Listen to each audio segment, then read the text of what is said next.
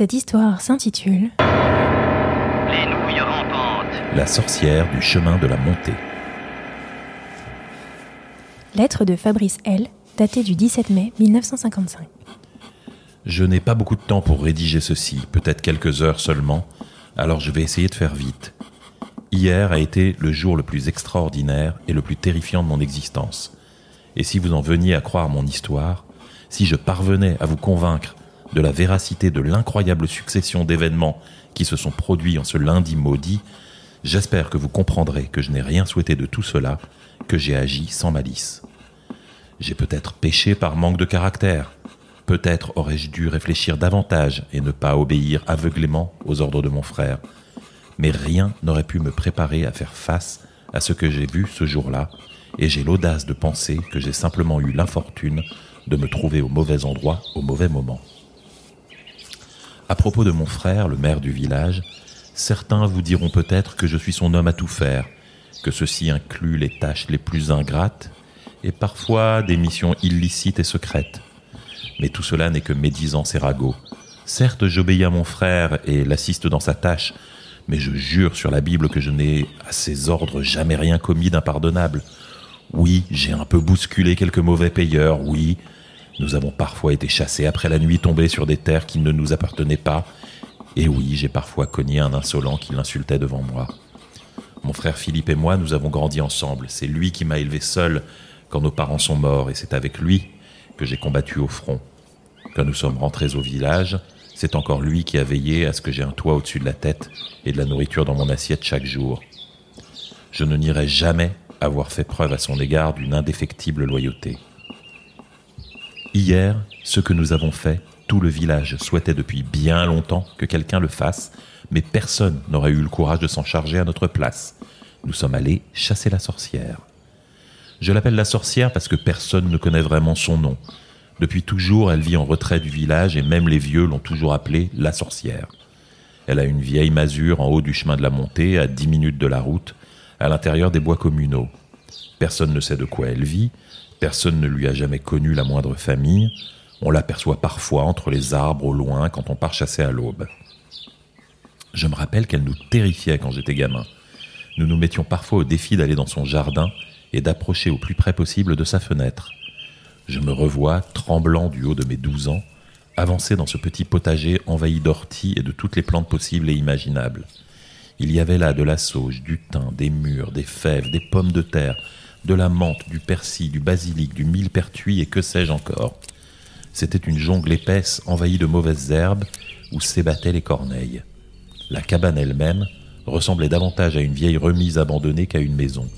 Les murs en pierre étaient envahis par le lierre et la mousse, les carreaux opaques de poussière, et la vieille cheminée était à moitié effondrée. Je voulais impressionner Virginie, cachée avec les autres derrière les buissons du sentier, alors j'avais avancé en retenant mon souffle aussi silencieusement que possible. Soudain, je l'avais vu qui me regardait. Un visage blafard et dur, aux yeux écarquillés, qui me fixait, sans scier, à travers la fenêtre sale. J'avais détalé en hurlant sous les rires de mes camarades embusqués plus loin. Personne au village ne l'aimait, la sorcière. Tout le monde semblait avoir une histoire effrayante à son sujet. On parlait de bétail retrouvé mort et mutilé, de chiens et chats disparus après avoir été aperçus montant vers le bois, on racontait que parfois, lors d'une nuit sans lune, on voyait s'aventurer dans les rues du village sa silhouette voûtée. On disait que ces nuits-là, une poule ou deux disparaissait sans qu'aucun chien n'ait aboyé. Mais mon frère n'a jamais prêté l'oreille à ces superstitions, et si la sorcière lui causait tracas, c'était parce que sa vieille chaumière se situait sur des terrains bâtissables très intéressants, appartenant à la commune, et qu'il avait bien l'intention de les vendre au plus offrant. Il avait fait porter à la vieille femme de nombreux recommandés, tous restés sans réponse. Voilà pourquoi il m'avait demandé de l'accompagner avant-hier. Au petit matin, nous avions gravi le chemin de la montée, puis, comme au temps de nos escapades d'enfance, nous avions suivi le sentier envahi de fougères et de vignes vierges jusqu'à la vieille bâtisse au milieu de la clairière. Tout était exactement comme dans mon souvenir. Les corneilles tournaient en rond et craillaient à qui mieux mieux, et les bouquets d'orties se dressaient comme une muraille tout autour des vieux murs en pierre. Plongée dans mes souvenirs, je ne l'ai même pas remarqué tout de suite. Elle se tenait sur son perron comme si elle nous avait attendus. C'était le même visage, éternellement blafard et sévère, avec ses yeux immenses et gris qui ne sillaient pas. Je suis resté en retrait et mon frère s'est avancé vers elle. La vieille femme l'écouta parler longuement sans dire un mot. Il avait apporté avec lui de nombreux documents légaux et lui expliquait qu'on avait trouvé un logement dans un centre pour vieilles personnes où elle serait bien plus à son aise, qu'elle ne pouvait pas rester ici et qu'il était à sa disposition si elle avait besoin d'aide pour préparer son départ. À aucun moment, son expression de visage ne changea, et elle ne fit pas le moindre geste pour attraper les papiers qui lui tendaient. Il dut finalement se résoudre à les poser sur le banc de pierre devant la maison. En repartant, je me retournai une dernière fois. La femme n'avait pas bougé un muscle et se contentait de nous observer partir. Elle ne nous quitta pas des yeux jusqu'à ce que nous ayons passé le coude du sentier. Mon frère était dans une rage folle. Il répétait furieux qu'elle allait devoir partir et que demain, les gendarmes seraient avec lui pour s'en assurer. Je suis ensuite passé voir Virginie. Elle habite toujours à l'étage de la vieille maison de ses parents et si nous passons beaucoup de temps ensemble, je n'ai jamais réussi à lui exprimer clairement mon affection. Apparemment, le courage qui m'anime pour régler les affaires du village s'arrête au seuil de la porte de cette petite femme au large sourire. Nous avons bu le thé dans le jardin, longuement discuté, et je suis rentré seul chez moi, à la nuit tombée, en maudissant comme toutes les semaines ma timidité maladive. J'ai failli manquer le rendez-vous hier matin. Je me suis réveillé étourdi à 8 heures. C'était bien la première fois en plus de dix ans que ça m'arrivait.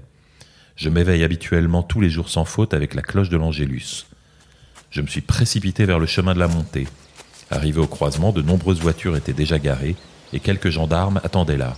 Ils m'expliquèrent que mon frère et une dizaine de leurs collègues étaient déjà partis une demi-heure plus tôt. Je me suis engagé sur le sentier à leur suite et dix minutes plus tard, j'étais en vue de la petite clairière. Il y régnait une grande animation. Je voyais de nombreux gendarmes penchés, tentant de scruter l'intérieur de la masure à travers ses carreaux sales. Mon frère était là, tambourinant à la porte, et d'autres tentaient de faire le tour à la recherche d'un autre accès, égratignant leurs uniformes dans les ronces et les orties. J'allais les rejoindre quand j'ai soudain ressenti la désagréable impression d'être observé.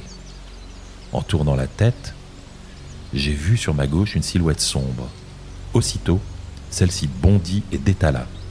Elle se déplaçait voûtée, mais dans un silence complet et bien trop rapidement pour être la vieille femme. À peine l'avais-je perdue du regard qu'elle réapparaissait plus loin, se déplaçant comme un fantôme entre les arbres. Un peu effrayé, je me décidai toutefois à me lancer prudemment à sa poursuite. Mais j'avais toutes les peines du monde à anticiper ses mouvements. Tantôt elle semblait se trouver à une vingtaine de pas devant moi, quelques secondes plus tard à peine, il me semblait sentir dans mon dos le courant d'air de son passage précipité je me suis arrêté à bout de souffle. C'est là, tandis que je haletais comme une bête de somme penchée en avant avec les mains sur les cuisses, que j'ai entendu son cri inhumain. Un hurlement strident de bête enragée qui s'est interrompu quand ses dents se sont plantées dans ma nuque. J'ai hurlé à mon tour et nous avons roulé au sol. Ses ongles me labouraient le visage, les bras, et je sentais le sang chaud couler dans mon dos. J'ai fini par la désarçonner d'un coup de hanche et j'ai allongé le bras en me retournant vivement. Mon poing fermé a atteint son visage et elle s'est effondrée comme un pantin dont on aurait coupé les fils. Alertée par mes cris, trois gendarmes arrivaient déjà et l'empoignèrent, sonnée qu'elle était, pour l'emmener avec eux malgré ses gênements. Quant à moi, soutenu par Philippe, on me ramena au village pendant que les gendarmes fouillaient la vieille masure, et je fus brièvement examiné par le docteur, qui désinfecta mes plaies et me couvrit de pansements. La journée passait, mais je ne décolérais pas.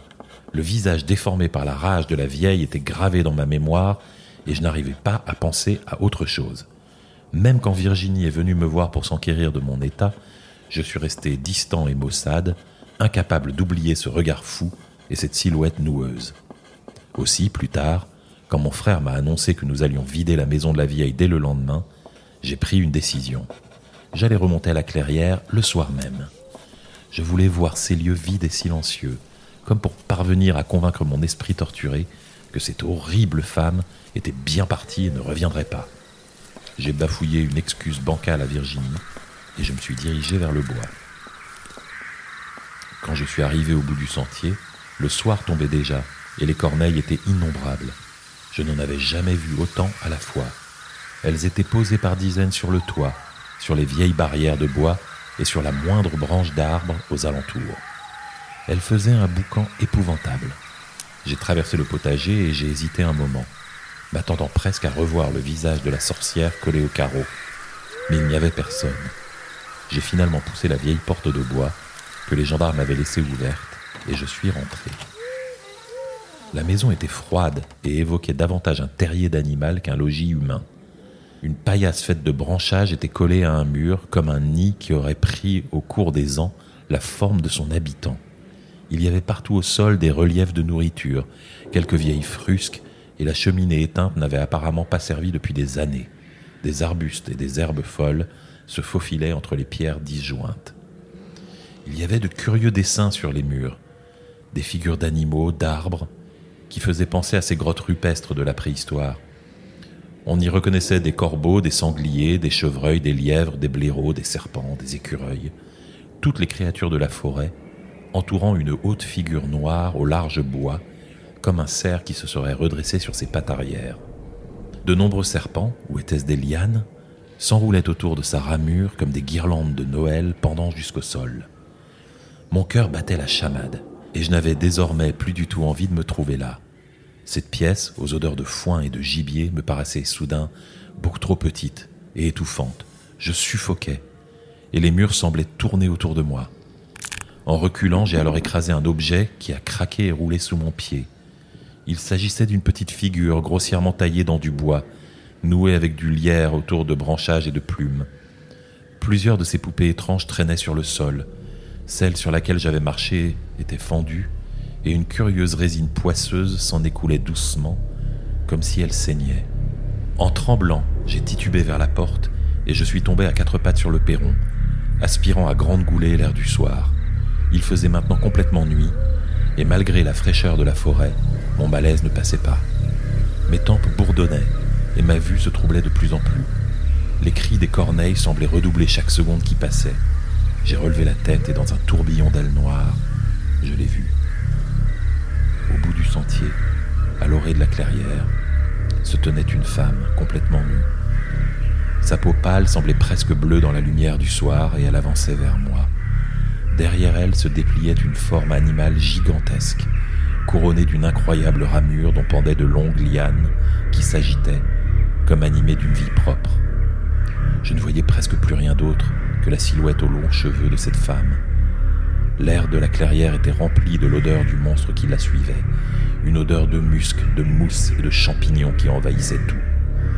Arrivée à ma hauteur, elle s'est accroupie et a posé ses mains de chaque côté de mon visage. Son regard était dur et gris, et je savais que je l'avais déjà vu. Elle a alors murmuré quelque chose que je n'ai pas compris, et tout est devenu noir. Je me suis réveillé ce matin dans une chambre inconnue, une chambre blanche et lisse, aux fenêtres immenses donnant sur un jardin entretenu. Je me sens épuisé. La première chose que j'ai remarquée a été ma main. Ma peau est brune et sèche, distendue, dévoilant la forme de mes os une main de vieille personne. Je me suis redressé à grand-peine. Tout mon corps est sec, flétri. Je me suis mis à gémir et mes plaintes ont alerté une jeune femme qui est venue pour tenter de me calmer. Elle m'a menti, a prétendu que j'étais là depuis plusieurs années. J'ai hurlé, protesté, exigé d'être ramené chez moi. De guerre lasse, elle a fini par accepter de me laisser écrire une lettre. J'ai insisté pour que quelqu'un la porte à mon frère, mais elle affirme que Philippe est mort depuis des années. Et je ne sais pas qui lira ces lignes Je vous supplie de croire à mon histoire. Je ne sais pas ce que m'a fait la sorcière, mais je ne peux pas rester ici plus longtemps. Prévenez mon frère. Dites-lui que je suis ici, qu'il vienne me chercher. Je veux rentrer à la maison. Francis L. souffre d'une forme rare d'amnésie antérétrograde liée à un traumatisme crânien dans sa jeunesse. Il a été retrouvé dans la forêt communale de D le 27 mai 1955 et bien qu'ayant par la suite complètement guéri de sa blessure, il a complètement perdu la capacité de former de nouveaux souvenirs depuis cette date, et se réveille chaque matin, persuadé d'être le même jour. Son frère Philippe, elle, et son épouse Virginie, elle, se sont occupés de lui pendant plus de 40 ans, et il a été admis au centre en 1997 après le décès de cette dernière. Découvrant chaque matin son corps un peu plus vieilli, Monsieur L est plongé dans une profonde dépression depuis plusieurs années, et tente chaque matin de convaincre ses soignants qu'il est arrivé la veille. Le seul moyen de calmer ses angoisses est de lui confier de quoi écrire le récit du dernier jour dont il a des souvenirs. Fabrice L. a écrit quasiment mot pour mot la même lettre plus de 6000 fois depuis son arrivée dans notre institution.